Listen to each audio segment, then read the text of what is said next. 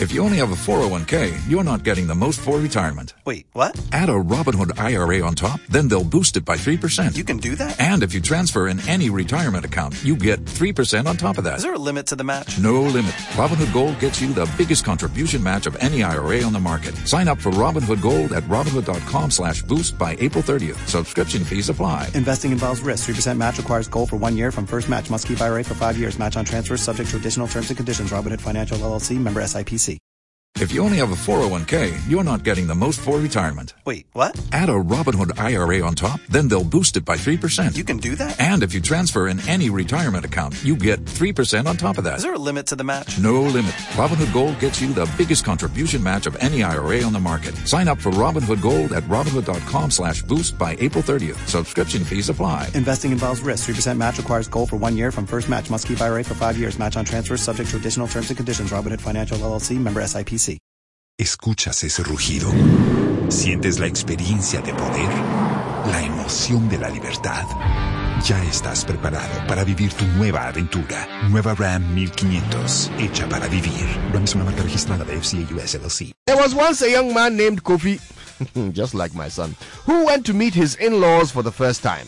He was very nervous, which was not a good thing, because when Kofi gets nervous, he passes wind. Loud, toxic-smelling air biscuits that could set fire to your nasal hairs. In fact, continued exposure to Kofi's intestinal effervescence could very well bring about pretty much the same effect on your skin as Bukumbanku's moisturizer.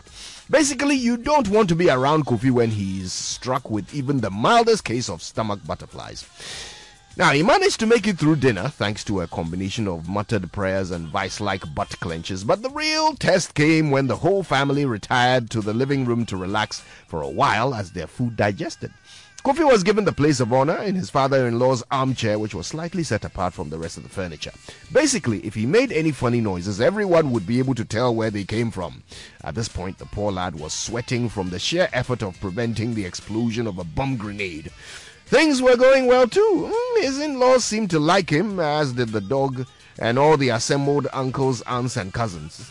The family dog Bruno had given him the seal of approval by never leaving his side since he walked into the house.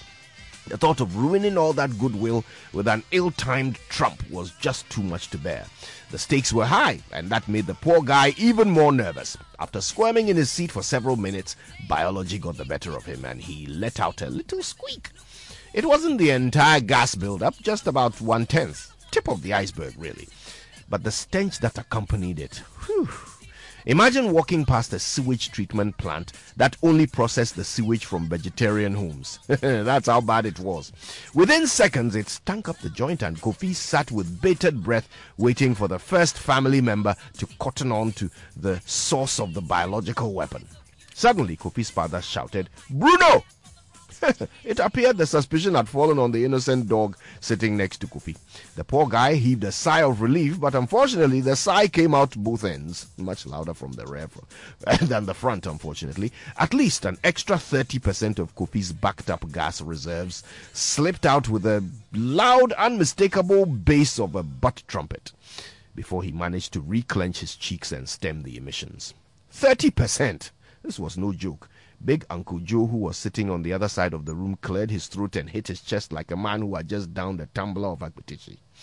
Grandma choked on her tea, and farther away in the kitchen, Kofi's mother-in-law's nasal cavities transmitted the shock waves of the foul fumigant to her brain, causing her to drop the plate she was drying. Again, Kofi's father-in-law yelled, "Bruno!" Yet again, Kofi sent silent prayers up to the Almighty for sending that Messiah of a dog to save him from his smelly sins. At this point, Kofi pretty much decided to go for broke and let out the remaining 60%, knowing fully well that the dog Bruno would take the fall. So with steely conviction, he lifted one hip off his father-in-law's seat and unleashed the dragon. It sounded like someone had grabbed a fistful of bubble wrap and was popping them in quick succession.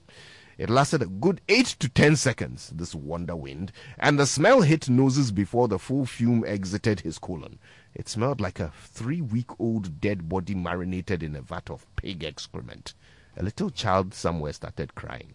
All the adults had tears in their eyes. Kofi himself could feel some definite singeing of his nether hairs as someone in the room exclaimed, "Sweet mother of hell, I can taste it in my mouth."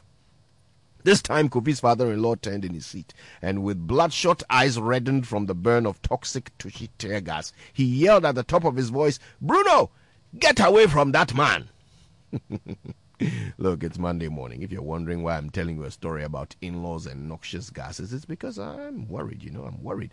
As a people, we are becoming too good at shifting blame, right? It's the traffic that made you late, not the fact that you didn't wake up early. It's the witches in your family who are keeping you broke, not the fact that you don't save a penny of your income, right? So, look, if everything is someone else's fault, if we don't take responsibility for our own situation, then, we are not in charge of fixing it. And, that means if our situation doesn't change, things will never get better for us. That is not an ideal situation. All right. The only person we're lying to is ourselves. The world knows the truth. So from now onwards, let's take control of our destinies, take responsibility, so that the only one who needs to change is us. My name is Kojo Yankson, and I did it. Good morning, Ghana. Escuchas ese rugido, sientes la experiencia de poder, la emoción de la libertad. Ya estás preparado para vivir tu nueva aventura. Nueva Ram 1500, hecha para vivir. Ram es una marca registrada de FCA US LLC.